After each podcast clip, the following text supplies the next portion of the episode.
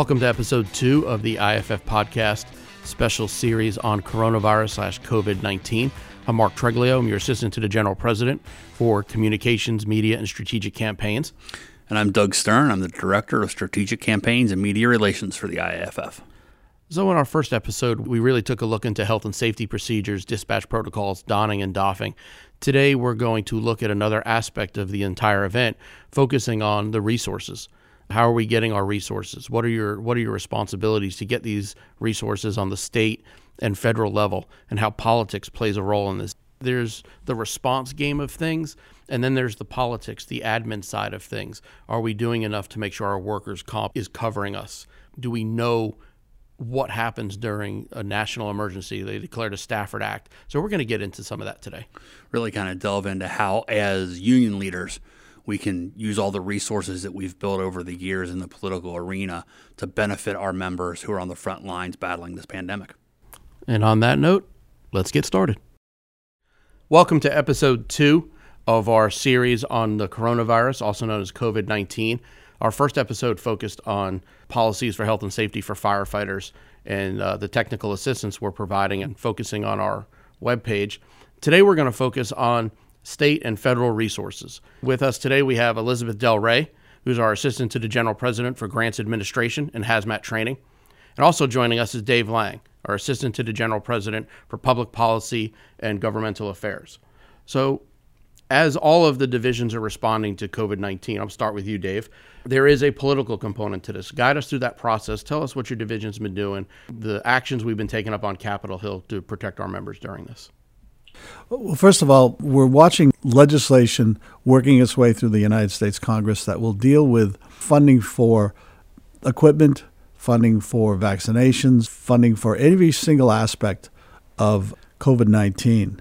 Let me start with the very first piece of legislation that was actually signed into law. It was House Resolution 6074, which is an $8.3 billion package that put money in the street and out to the states through the public health departments to be able to effectively respond to uh, this pandemic. The first lot was $975 million would be going into public health.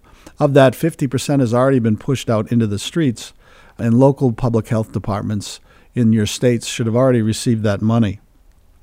The next piece of it is uh, $3 billion for research, vaccine development, therapeutics, and diagnostics.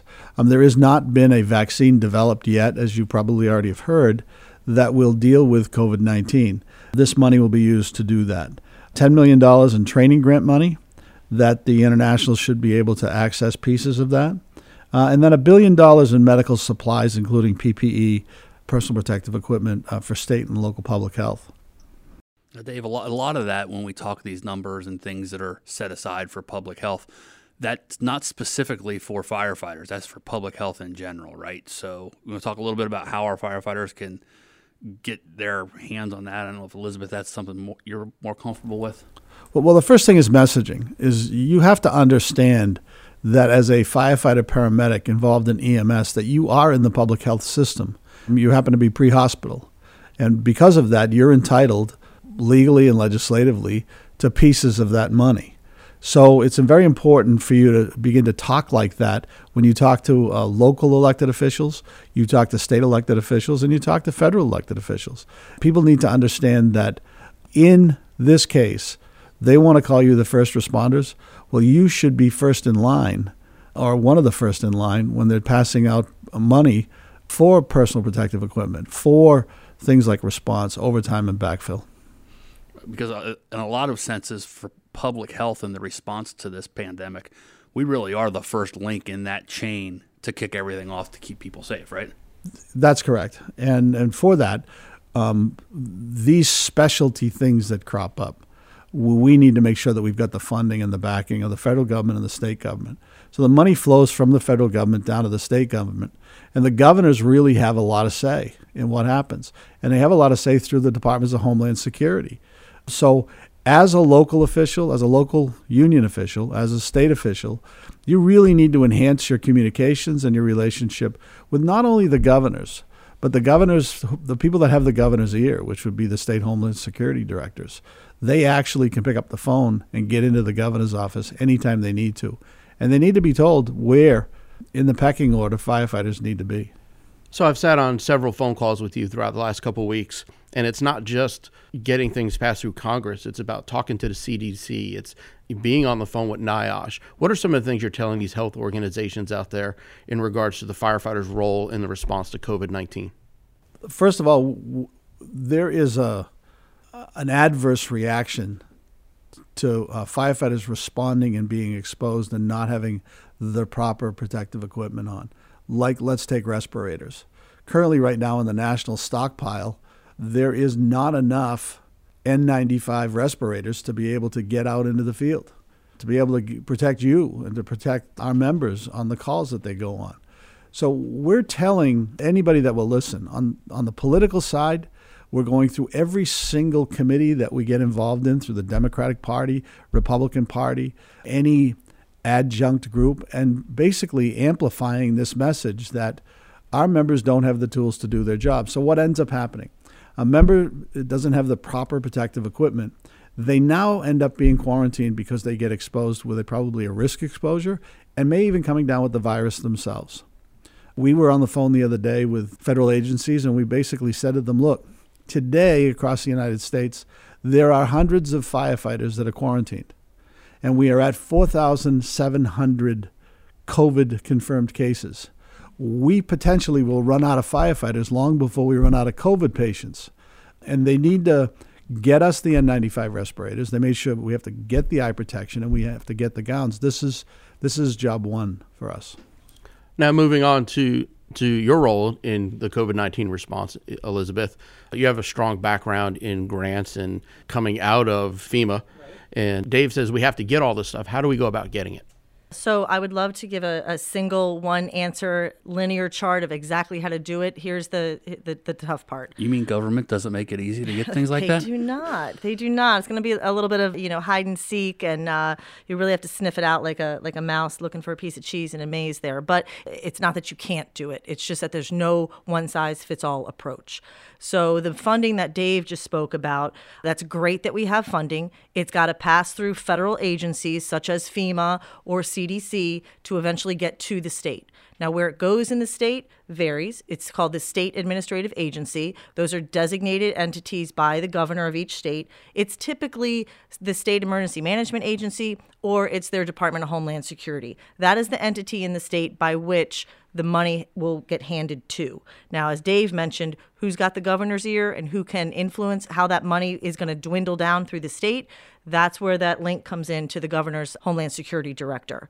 Each state is going to be a little different. They may have a formula that is driven by risk. They may have, uh, let's just make up, hey, I got 26 jurisdictions. We're going to take this money, divide by 26, and there you go.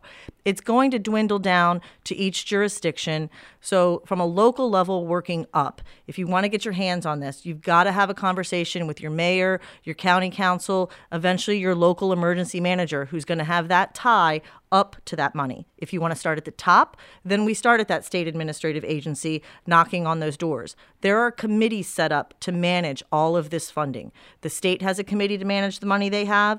Urban areas have committees called urban area working groups designed to manage this money, decide where it's going to go, how much goes to planning, how much goes to equipment, overtime backfill. So it's it's not a one size fits all approach. It's going to take a lot of knocking on doors to figure out who the right people are, but it's not insurmountable. And certainly give me a call if you've got questions. I can help you navigate a little bit. Well, and I think one of the things that we maybe haven't mentioned yet, Mark, is everybody we've had here so far. Elizabeth, you were a firefighter EMT for years. Dave, I know you were a firefighter for like 82 years or something like that. I don't know. Some days it um, feels like it. but so when we talk about these things, it's not just coming from an administrative level, but we have on the ground experience where you work with your own department as well to make these things happen. So it's not a completely crazy idea that our firefighters, our paramedics, our members out there can make it work too. No, absolutely. And even the time that I, I spent away from the IAFF working for the Obama administration as the assistant administrator of FEMA, I brought in a lot of that street knowledge, those street skills. And even though it's been some time since I've been back to the IAFF now, that mantra and those those folks that are there that I hired and promoted some of them and, and are still there of trying to get to yes, trying to not be disturbed by, you know, the black and white, you know, hey, let's work in a gray area. There are gray areas. The the funding that is out there now, such as the state homeland security funding, they have funding in the hands of the states that's already dwindled down to the local level, and that was applied for and awarded last year those monies can be reprogrammed for things that they need, but you're going to have to compete with law enforcement and emergency managers to get that money. Same thing with the Urban Area Security Initiative money. That funding, they have that money in their hand from last year. It's good for three years. They can reprogram that money. Just got to find somebody willing to, to be able to do that the new money coming down for state homeland security and, and UASI dollars, those applications are closing uh, next month in April. So there may be a way to sneak that in there. But again, there's a tremendous amount of money out there. It's a matter of finding the right people that's going to listen to your story, prioritize the needs of first responders, and, and help you get to yes, if you know what I mean, make things happen. And I think it bears repeating that your division here at the IAFF can help our members and our locals do that, right? Right. I don't have, unfortunately, a blank checkbook, uh, and I can't tell you exactly who to go to, but I can certainly help you navigate the field because each state and territory is very different. Thanks, Elizabeth. Moving back to Dave, tell us about the Stafford Act. On uh, March 13th, the President of the United States declared a national emergency. Now, he did so because he uh, it opens up and the tenets of the Stafford Act. And the Stafford Act actually allows a freeing up of almost 50 billion, 50 billion dollars that now goes and gets pushed down into all kinds of different places. And one of the places it goes through is Homeland Security into FEMA. If you go on in 2018, FEMA actually put together a, preparedness and, and planning document that you, you can find really easy online that breaks down how fire departments can access and contract with the state for money. Now, any type of COVID response, that there's overtime and backfill, there is equipment charges, that all can get charged back and billed back to the federal government at 75% of the cost. So the community was only responsible for 25% of the cost. That is going to go a long way in helping manage. I mean, if you think of it like this, anytime that there's a wildfire, a hurricane, a natural disaster, they declare it a natural disaster site. The federal government approves it. That opens up money out of this pot in order to go into those areas. So you have experience at this. Even though this is new, COVID 19 is now a nationwide 50 state emergency, you do have experience regionally. Any major snowstorm in the Northeast, any hurricane down in, in the Florida regions or in the in the uh, in the southeast areas. Um, you have complete experience. Your fire departments do. You should immediately start tracking. Encourage your departments to track all the expenses associated with COVID nineteen, and make sure that that gets billed to the federal government. And I'll just tag on a little bit to that because that's an important pot of money from the Stafford Act. Because if we're looking to reimburse overtime and backfill, traditionally under the state Homeland Security grants and UASI grants, overtime and backfill is tied to training, it's tied to exercises, it may be charged to some sort of large event because you're having some sort of presidential debate or something in your backyard, and then FEMA's got to pre approve that. Once this Stafford Act opened up, that opened up, a, as Dave said, a very large pot of money that traditionally is used at 75% to cover the overtime and the backfill that you're using. So if you're talking to someone in your jurisdiction and they're like, oh no, that's not what the state Homeland Security grants programs are for. No, that's not what UASI's for. Ask about the Stafford Act. That's a whole nother pot of money with a, a whole different set of rules. But that's not the end there's more legislation working its way through. I mean, Congress and the president are really paying attention to the financial needs of uh, the states and the local communities that are being forced into responding, especially the hospitals. The next piece of legislation that was introduced and passed by the House, and it now sits in the Senate, we should have um, some sort of finality towards the end of this week, and it hopefully be signed by the president before Friday. And that is the Families First Coronavirus Response Act. So the first one was to develop monies to help communities respond. Now, the next one is to get families to be able to respond. Unfortunately, there is exemptions in healthcare and public safety by the very nature of the job. So some of this stuff that you're going to see that gets passed, you may or may not be able to take advantage of, like the two weeks of sick leave. like the emergency leave. Um, those are going to be things that are going to be able to go out for the normal population, the regular population, and that you may or may not, depending on your states and depending on the employers, whether they want to claim that exemption or not. The last piece of legislation that's coming up that we're just starting to hear about today, it deals with backing up the economy. The president is talking about a trillion dollars in which $1,000 will be sent to people, whether it's on a monthly basis or a one time check to get them cash on the street. There's money to shore up the airline industry, there'll be money to shore up other parts of the economy. It's very important for local leadership, for membership, for state leadership to be basically communicating to your local, state, and federally elected officials that municipalities need to be in that consideration, that the financial burden that's going to be placed on communities right now is going to be very large, and they need to be considered in this package as well.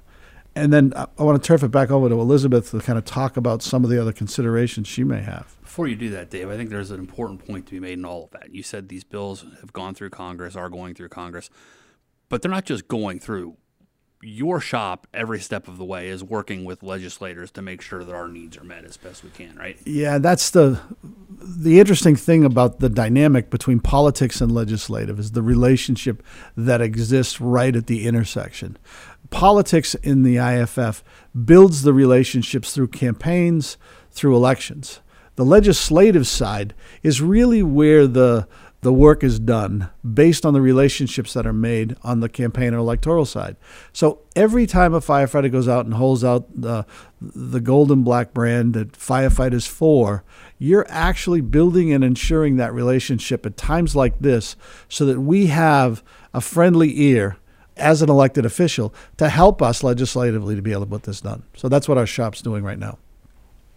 Okay, switching gears real quick in several press conferences and in the news, you're starting to hear about the strategic national stockpile as well as state stockpiles. Let's just describe what that is. It's not like Burger King where you just come through and pick up six boxes of gloves and 95 masks and go back the to the PPE firehouse. your way? No, no, not at all. so it's not just some big building where you just drive up and you get what you want and leave. So how, do, how does that work?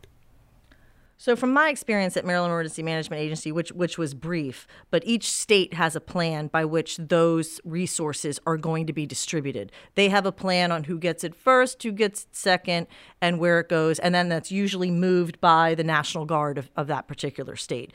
So, one of the things that we've discussed here is uh, for our affiliates, when you are meeting with your local leaders, your state leaders, your governors, is to make sure that you know firefighters and, and, and, and our EMTs and paramedics out there aren't just considered to be high priority. We need to be high priority. We need to be up on that list. Not every state has released that list. We've done some digging to see what we can find, but they have a plan. This is what those state public health and industrial hygienists. This is what they live for. These big pandemics. So it's very exciting for them, but it's also very frustrating when you don't know exactly what the plan is, and it's probably been on their shelf for five to ten years and now they're dusting it off, trying to figure out if it's still applicable to, to today's issue.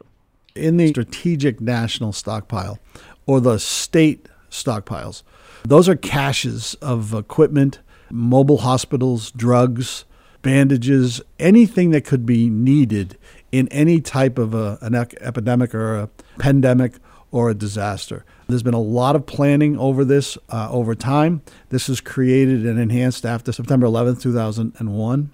But the problem we have is some states have not kept up their state stockpiles. The only way to find that out is to talk to Homeland Security, talk to the governor's office, and find out what the stockpile looks like. We have found some states that the stockpiles are no longer existing at the state level. Now, on the federal level, there are buildings secretly located throughout the country in which they have these go packs that within 12 hours they will deliver your share of the stockpile to your community. The problem is is that some of the stuff has had expiration dates on it. Uh, we had one state in which had hundreds of thousands of N95 respirators in which they were beyond the manufacturer's warranty date. So those had to be recertified and we had to get a waiver so that those could be put into service. Now, as the supply chain is coming out, we're finding and we're hearing more and more and more that there is not enough equipment especially in the PPE area for our members. And one of the things that we, working together with the health and safety shop and the technical assistance, we were on with a call yesterday with federal agencies pushing the fact that our members need N95 respirators and that surgical masks in an uncontrolled environment are not really the way to go. As a, an aside, the, the uh, Health and Human Services has just closed on the 18th of March a bidding process to guarantee purchase 500 million N95 respirators. That's a very large number. We got to make sure that we're in the pipeline when those start to get um, distributed and when those start to make it to the states. That they all just don't go to hospitals and public health, but they come into the firehouses in which our members are working. 500 million is a big number. Can they even manufacture that many? Well, they're going to be 24 hours a day, seven days a week, and we've guaranteed purchase. The, the bid is guaranteed purchase. So, any idea on the time frame that you're looking at for we asked many? we asked that yesterday on this conference call with the state agencies, and they, they don't know. The, the, bids just closed last night, so I'm assuming that they're going to start making them anytime. But I'd imagine it's a tough number to get your hands around or really give a production schedule mm-hmm. on 500 million of anything. What are some things you would recommend to our members right off the bat? Some things they can do right now to position themselves to to get some of the resources that'll be coming out. Uh, my two cents would be like don't don't wait. Don't wait. No one's going to come knocking on your door out of the goodness of their heart to bring you the equipment that you need. And if they do it's going to be six months after the fact. You got to be aggressive knock on the doors. Certainly give me a call when it comes to tracking the funding down. I'll help you make a navigation plan but just keep knocking on the doors. And that was my next question. How do they contact you a simple email at grants or fire grants at iaff.org. You could email me at edelre, E-D-E-L-R-E at IAFF.org, or just call the main number and ask for Elizabeth. I'm pretty sure I'm the only one named Elizabeth here. and Dave? Yeah, well, this fight is not over. It's still beginning as the epidemic is continuing to grow and to begin. And the fight for uh, personal protective equipment is on. We are pushing legislatively to make PPE for firefighters and paramedics a priority, that we get it when everybody else is getting it at the head of the line. We're also pushing for overtime and backfill, creative ways through SAFER Act and FIRE Act in which to get money into the communities. We're working with our friends in the House and the Senate to try to pass that. We're also prioritizing testing for fire and EMS. Our members should not have to wait online. That if our members get exposed, they should be priority for picking up testing. And eventually there'll be a vaccine developed. And there needs to be prioritization given for vaccine for firefighters and EMS, for paramedics. We're making sure that you've got the tools to do your job, and we're notifying the House and the Senate that you get prioritization for the drugs that you need and for the equipment that you need that you're riding on the rigs with every single day. You need to think about when you get exposed. This is a, not a federal issue, but it's a state issue under workers' comp if you get exposed, you need to make sure that you record that exposure. Now, there's several ways in which to do that. You can go to the NFORS website and download the exposure app, which is a career uh, diary, and you can put the date and time on the on the exposure app and you uh, of the exposure. Fire department log, putting in a workers' comp form. We need to move this off of health insurance and onto the workers' comp side of the equation if you get exposed in the course of your employment. And then lastly, use the IAFF as a resource. There's a lot of misinformation on Facebook. And I know that the two gentlemen that we're sitting with here today Facebook's can tell, wrong on something. I find that hard to believe. that can tell you, but uh, we follow the CDC and we follow the World Health Organization as kind of our experts as we get information from. So be safe out there and thanks. All right. And how do members contact you if they have any policy concerns? They can call the Government Affairs Shop at the IAFF and ask for the legislative or political department, depending on which way. If you want to talk about the relationship side, you want to talk about the legislative side. I mean, you can ask for myself, Dave Lang, or Shannon Meisner, who's our director of legislative and government affairs, or Andy Levine, who is our political director. Thank you very much. Once again, I want to take this opportunity to thank Dave Lang and Elizabeth Del Re for joining us today, providing their insight on important issues surrounding the COVID 19 virus. And just like always, if you enjoyed this podcast, please subscribe so that you can get all of our episodes. Like it, share it, make sure everybody knows that it's out there because it is a valuable resource. You can find us wherever you get your podcasts. Thank you for listening and stay safe.